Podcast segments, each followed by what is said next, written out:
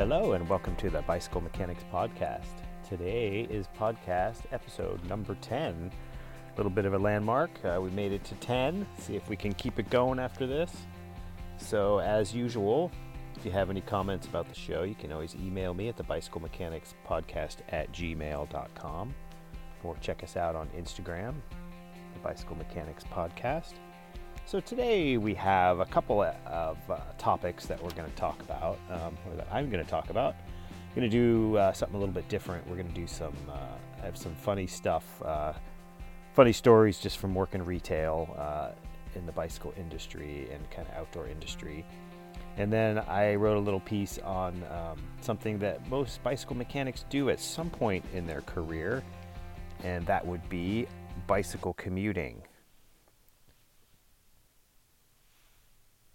So we'll kind of start off here with some funny stuff from a retail environment. So, so while we are bicycle mechanics, uh, we can't escape the fact that we work retail. Uh, well, most of us, uh, unless you're in a repair-only business, uh, which are there aren't too many of those around, but they do exist. Um, uh, even repair only uh, involves some retail when it involves bicycle parts for replacement and such. So um, also, as a as a team mechanic, um, a team mechanic, you're not a retailer, obviously, but if you do it for a while, uh, chances are that at some point uh, in between jobs or after you're done traveling on the road, you will work in a retail environment. So, so I've worked uh, for a shop that also uh, sold outdoor gear.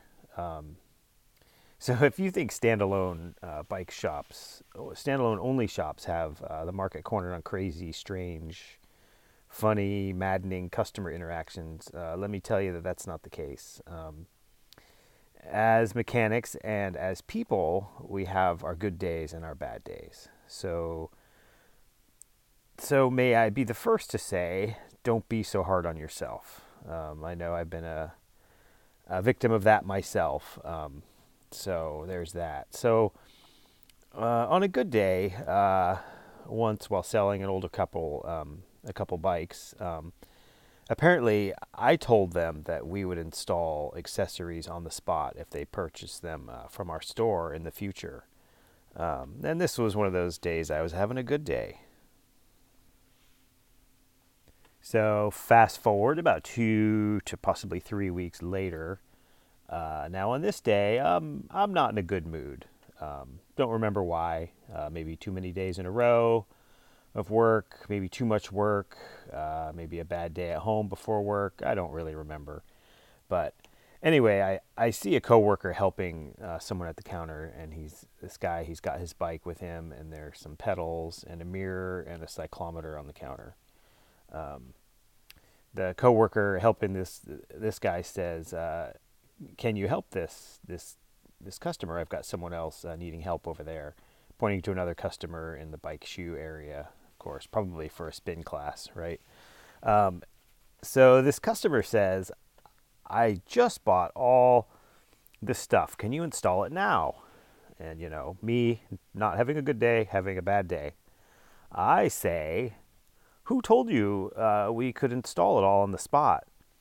So this this guy looks me straight in the eye and says, uh, "You did." Then I remember him and proceed to bring his bike into the shop and do the work uh, while secretly cursing uh, the two to three week younger, uh, happier version of myself.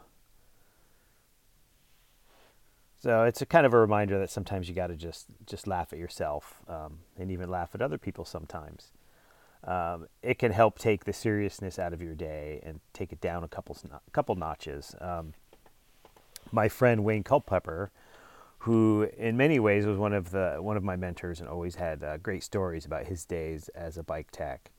Um, I've mentioned Wayne before on the show. Uh, we met at the Bicyclery in Half Moon Bay, and we quickly became friends. Um, he always had jokes to tell, uh, most of which I won't repeat on this show uh, we we would often get in trouble for laughing too much and too loudly. Um, one story from Wayne goes like this: uh, So a customer comes in and buys some tubular, a tubular wheel set, um, and some tubular tires. So he doesn't want to pay the extra to have the shop glue the tubulars on. Um, uh, a little side note um, kind of doesn't this happen all the time in bike shops? Um, the customer doesn't want to pay extra to get something done the right way. Um, and who you know doesn't want to pay someone who does it for a living to do it the right way. So this guy buys some tubular glue and leaves the shop. I'm sure he was thinking, how hard could it be? Um, now, to give you a little better visual of this story, this guy um, apparently was pretty hairy. Um, had hairy forearms. He also had a beard. Um, and I think the tires, I believe they were Continentals. Um, if you've ever glued on a Continental, that would give you some kind of indication as to hard, how hard this might be for this guy. So a few hours later, he returns to the shop, um, and apparently he's got tubular glue all over his hands, uh, his forearm hair, uh, and even apparently even some in his beard. Um, so this guy he says uh, quite angrily, he says, I'd like to shake hands with the son of a bitch who can glue these tires on. Um, needless to say, he he did pay in the end to have uh, the shop glue on the tires. Um, so uh, another good story from Wayne goes goes like this: um, customer buys two bikes uh, and a trunk rack. Um, the shop would install the rack for a fee. Um, sorry, no free labor. Um, I know sh- some shops would, would do this for free, but um, it can be a slippery slope. Uh, once uh, you do it once, then what's free next time? Um, shops have to optimize uh, staff time when they can, and shops are there to make money. So, so once again, uh, the customer doesn't want to pay to pay for the install, so he does it himself. Um, and of course, he installs it too low. And on the way out of the parking lot, the bike slam onto the ground so hard that a few of the wheels are damaged. Um, uh, the customer later returns to have the wheels trued, um, which he paid for, and pay to have the rack installed correctly. Um, so while these stories are funny to us, uh, the underlying problem is that we all deal with, uh, as bicycle mechanics and bike shop owners, is that often our time and skills are not appreciated by enough of our customers um, and sometimes even some bosses. So, uh, kind of leave you with this thought. Um, you, you can't really have a good bicycle shop without a few good bicycle mechanics, and that's where you fit in.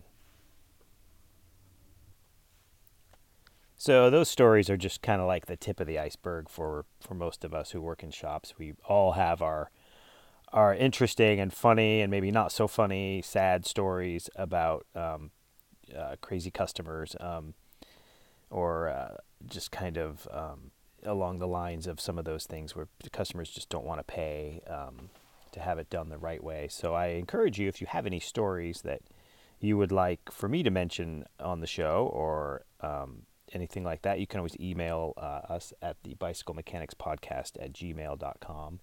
Um, and we can share some more of those stories because there's lots of them out there. Some of them are really funny, um, some of them maybe not so much. Um, but so we'll move on here to. Um, I kind of uh, wrote a little piece here about uh, bicycle commuting because as bicycle mechanics, a lot of us will commute by bicycle or we will deal with people who commute by bicycle.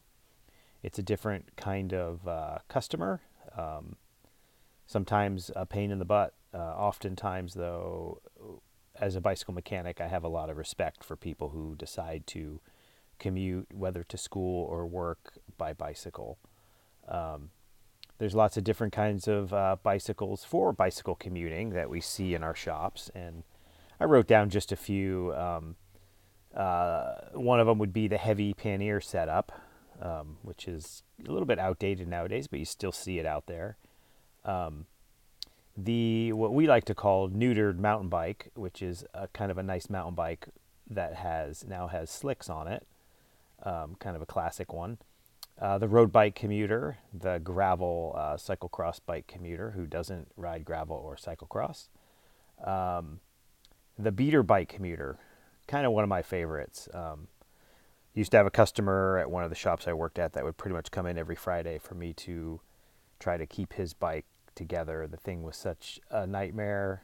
Um, I know the guy didn't have much money, and he would pay when he would come in uh, the labor to have things fixed, and we would often just fix things as they would break. He had things like some fenders on it that were kind of barely on there, but I learned pretty quick not to mess with them because if I did, it kind of opened a whole can of worms. It was kind of one of those bikes. So, um, so that's that was kind of a a, a fun uh, way for me to learn about working on, on on commuter bikes that are kind of ridden daily, but then just forgotten. So bi- bicycle commuting is, is one of those most is one of the most utilitarian things you can do with your bike. Um, the, the, joy of riding uh, to the store or to work uh, and smelling burnt car brake smell and knowing that it's not your car is kind of priceless. Um, also, everyone who's been a bicycle mechanic has at some point, like I said, ridden their bike to work. Um, so my first bicycle commute was to a restaurant which was about four miles from my home um, when I was, uh, I believe, 15 years old. So, and the bike that I had, it was a mountain bike. It was called a Firenze. Um, anyone who is from the Bay Area or knows about it uh, knows that I got this uh, this bike because I got I bought a stereo, um, and they gave away bikes if you bought a stereo. So yeah, I bought a stereo. the The bike was worth about twenty bucks. Um, and it rode like it too. Uh, one time I was riding to work on the Firenze, and a friend from high school passed me on the highway, um, on Highway 1, uh, with a surfboard under one arm. And uh, he said hi, and then I said hi, and then he kept going. And I, he was on a 10 speed. I was like, wow, that's, that's kind of cool. So the, the Firenze served its purpose. Um, it got me to and from the restaurant um, before I could drive. Uh, later in life, when I, I worked at a bike shop uh, and a restaurant, my commuting experience changed. Um, I lived about eight miles uh, from the restaurant and about 15 miles from the bike shop. This this wouldn't be so bad, but uh, I didn't at the time own a vehicle. Um, my ride to the restaurant was on Old Highway One, um, which was and still is about a half to a three quarters of a mile inland from today's uh, Highway 1. Uh, and I did it on my, uh, my mountain bike, my Mongoose IBOC International Bicycle of Champions, steel mountain bike with a steel fork, um, with those Scott, like Greg LeMond handlebars that curved up like bar ends, um, toe clips and straps, Shimano uh, Mountain LX group um, this was a, a pretty cool bike for the for the day and age. Um, I remember after doing this commute for about six months, uh, one of my roommates who also worked uh, at the Chart House restaurant um, thought he'd try commuting to work uh, with me. He said it seemed like it would be fun and kind of easy. Um, so I I showed him the way. Um, there one of the on the way home um, there was a a huge poison oak bush uh, right next to the trail uh, in one spot, and I always had to kind of make sure that I avoided that. But uh, just as I was uh, pointing it out uh, to my housemate and telling him to avoid it, um, I fell right into it. I got poison oak all over the right side of my face and arm. Uh, it was pretty funny. He laughed at me, and I kind of laughed too, but um, a little embarrassed. But um, so back then, the lights we used were terrible um, it was like I think the lights I had had two C batteries that lost. Um, that that kind of started draining down about an hour after they'd um, they'd been put in. The light would kind of start to dim pretty quickly. Um, I'd often use two to three uh, just to be able to see a little bit better. In those early days of commuting by bicycle, I learned a lot. Um, about my bike and uh, all the equipment I was using. I, I crashed a few times, uh, a couple bloody knee rides home, um, fix a flat at night uh, with little or, or no light. Um, so one night I was coming down the hill on the old Highway 1, um, coming down the hill, and there were four teenagers laying in the middle of the trail, kind of stargazing. Saw him kind of from a distance, and then one of one of the girls saw my light, and she must have thought I was an alien or something. She started screaming hysterically until her boyfriend yelled at her, um, "It's okay, it's just a guy on a bike." Um, after after a few years, I moved I moved closer to work, so I was one mile from the restaurant and about eight from the bike shop. Um, but before I'd, I'd moved, uh, those were some great commute miles. Mountain biking on a trail uh, next to the Pacific Ocean um, was pretty special, uh, even if it was cold and rainy. Um, so, kind of fast forward uh, several years, and after working as a race team mechanic in Colorado and Santa Barbara, I was back in the Bay Area uh, living in El Granada, uh, just a little bit north of, of Half Moon Bay, where I went to high school on the California coast, and working at Wheelsmith Bike Shop in Palo Alto. Um, I'd ditched the panniers and mountain bike uh, for a titanium Litespeed with a messenger bag. Um, a new era of bicycle commuting had started for me. I was definitely faster and quite a bit wiser. My new commute bike was way faster. From here on out, it was a road bike for commuting 700 by 23 tires, uh, with liners to protect from flats. Um, lights were way better as well. I I had moved on from the Cat Eye uh, 2C battery lights to a NiteRider uh, water bottle size battery um, with a much more powerful light that was rechargeable and and really pretty light. Um, uh, and it was really good at lighting the way for kind of higher speeds um, on the road bike. Uh, my days commuting by bike to Wheelsmith were fun. Um, I had to ride from the beach over the coast range down into Palo Alto, um, riding right past Stanford University before I'd get to the shop. Um, I remember um, by uh, fog to sun and back commute. That's kind of how I remember it. Only only did this route for about ten months um, until I went back to my old original bike shop uh, the bicyclery in Half Moon Bay for about a year before I went on the road again to uh, work for the Saturn cycling team. Um, two seasons with Saturn, back on the road, or as my friend Dave Pitts would say, uh, back on the gravy train, getting that, uh, getting fat, eating sushi like in the Houston Sushi Fest, uh, drinking beer, uh, lots of it, and not bike commuting or even bicycle riding. Um, so I'm five foot six, and a healthy weight for me is about 150 pounds, um, ideally less than 150. Um, by the time I ended my two year stint with Saturn, I was kind of fat. I, I remember going to a, a, comedy show in San Francisco with my good friend Eric Nelson, who talked about before, kind of came with me uh, when I moved to Colorado Springs um, years before this. Um, and I realized that my my pants seemed kind of tight around the waist. Um, I was like, "Huh, that's kind of weird." So I weighed myself when I got home, and I weighed 172 pounds. And yeah, I was uh, I was fat. I was chubby. So my next commuting by bike chapter was by far the best. Um, I moved back back uh, to the coast, Pacifica. Um, and got a job at a bike shop in Corte Madera in Marin County.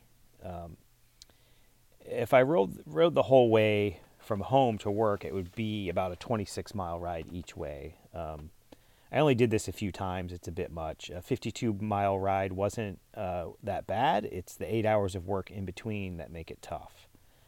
Uh, so, so I kind of settled with driving um, anywhere between uh, 10 to 15 miles with my bike in my truck and then riding the rest of the way.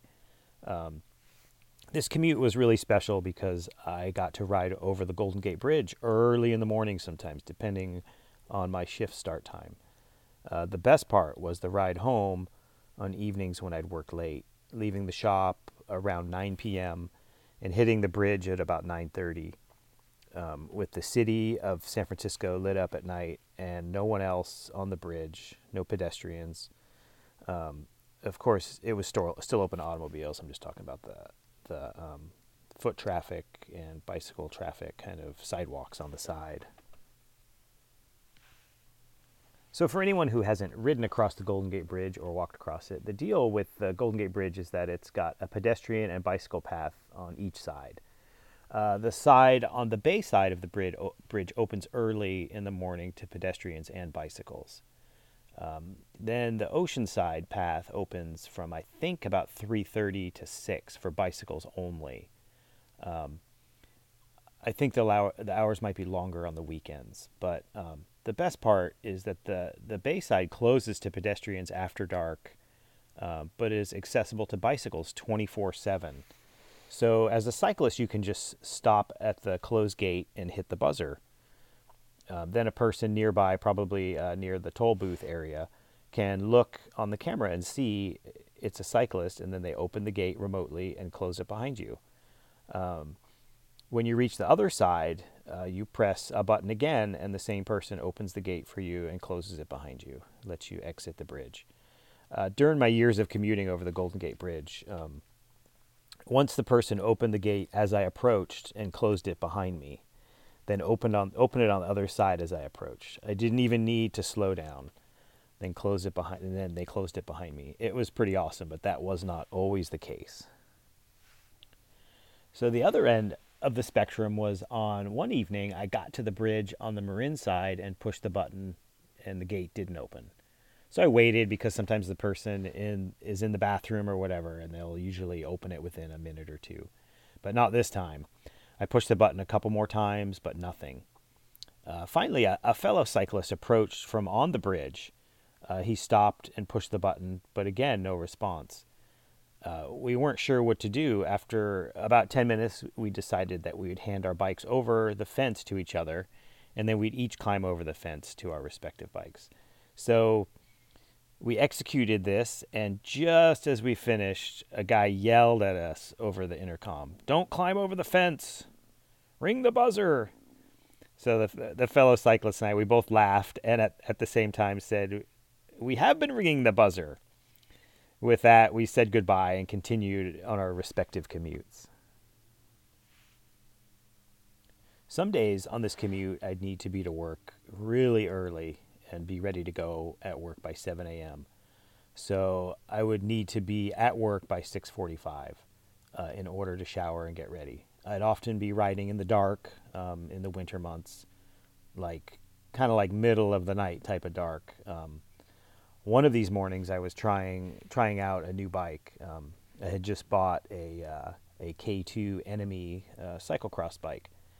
Uh, it was an okay bike, aluminum frame and fork, um, pretty stiff for even for CX, for cyclocross. Um, uh, but for the road, it was fine for the day. Um, I had put some Mavic uh, Helium wheels with tubular tires on it um, that I had had gotten from the Saturn team. Um, these were super light and super fast wheels for the day. Um, so I was on this bike and I was hauling through Sausalito in the dark um, with some bright lights front and rear with headphones on. Uh, pretty sure I was rocking out to some heavy metal, probably, uh, I think it was Metallica.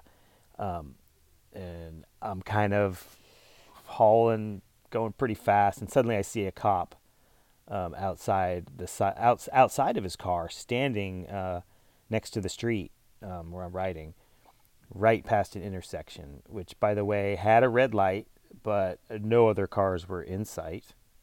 Um, I passed him close enough as I ran the red light. I could see his face and his lips were moving, but all I could hear was the Metallica that I was listening to. Ride the Lightning, um, not any of that any of that new stuff um, from Metallica, it seemed like the cop was saying, You're trapped under ice. As I passed him at about 30 miles an hour, slight downhill, tailwind, mind you, I'm not really that fast, um, I realized I might be in some trouble uh, with Johnny Law. As I look back, he was running to his patrol car. Oh, shoot he caught up to me right after the bike path uh, starts, where the road and path are separated by a chain link fence. Um, we both stopped. Um, he he yelled at me from inside his car through the open passenger door window. Um, by now I had removed my earbuds and hidden them in my jersey because it's illegal to listen to them while you're riding. Um, in so many words, he stated that he could arrest me, but he wasn't going to. Um, but what I did was very dangerous.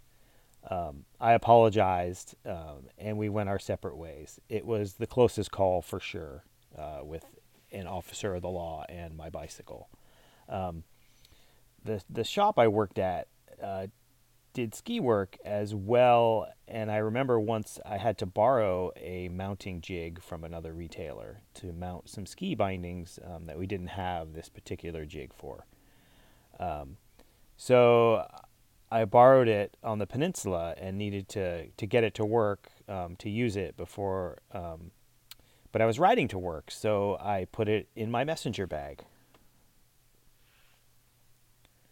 So it it fit in my messenger bag, but barely. Um, sort of an awkward thing. Um, these these ski jigs. Um, so it was early morning again, same commute, um, but this time I'm about a mile from work, and I'm flying downhill at about 30 miles an hour on a straightaway, and a large pickup truck pulls right out in front of me. I look up. Uh, I locked up the brakes and slid sideways and slam into the side of the truck that by now has finally seen me and stopped. So I bounce off the truck to the ground. Um, lucky just a cut on the elbow and knee, no broken bones, thankfully. Uh, so I get up and I I meet the driver who is freaked out and apologetic. He his windows were fogged up and he was trying to get his kid to school.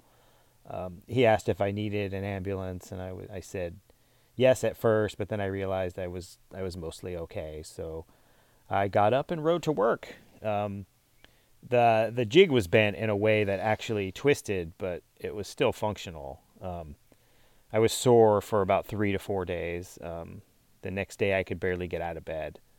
Um, but thankfully, most commutes by bike are not as eventful as these examples. Thankfully. So that's my kind of story of my experiences bicycle commuting, not all of them, but some of the the best uh, memories. So, once again, if you do have anything you'd like to share, you want me to talk about um, as far as bicycle commuting, don't forget that email address, the bicycle mechanics podcast at gmail.com. And that's going to be our show for podcast number 10. So, I think uh, our next show in a couple weeks, I am going to tell you a little story about working the tour of China in 1995 and 1996, and we will um, talk to a few more fellow mechanics and find out how they became bicycle mechanics. Um, until then, thanks for listening.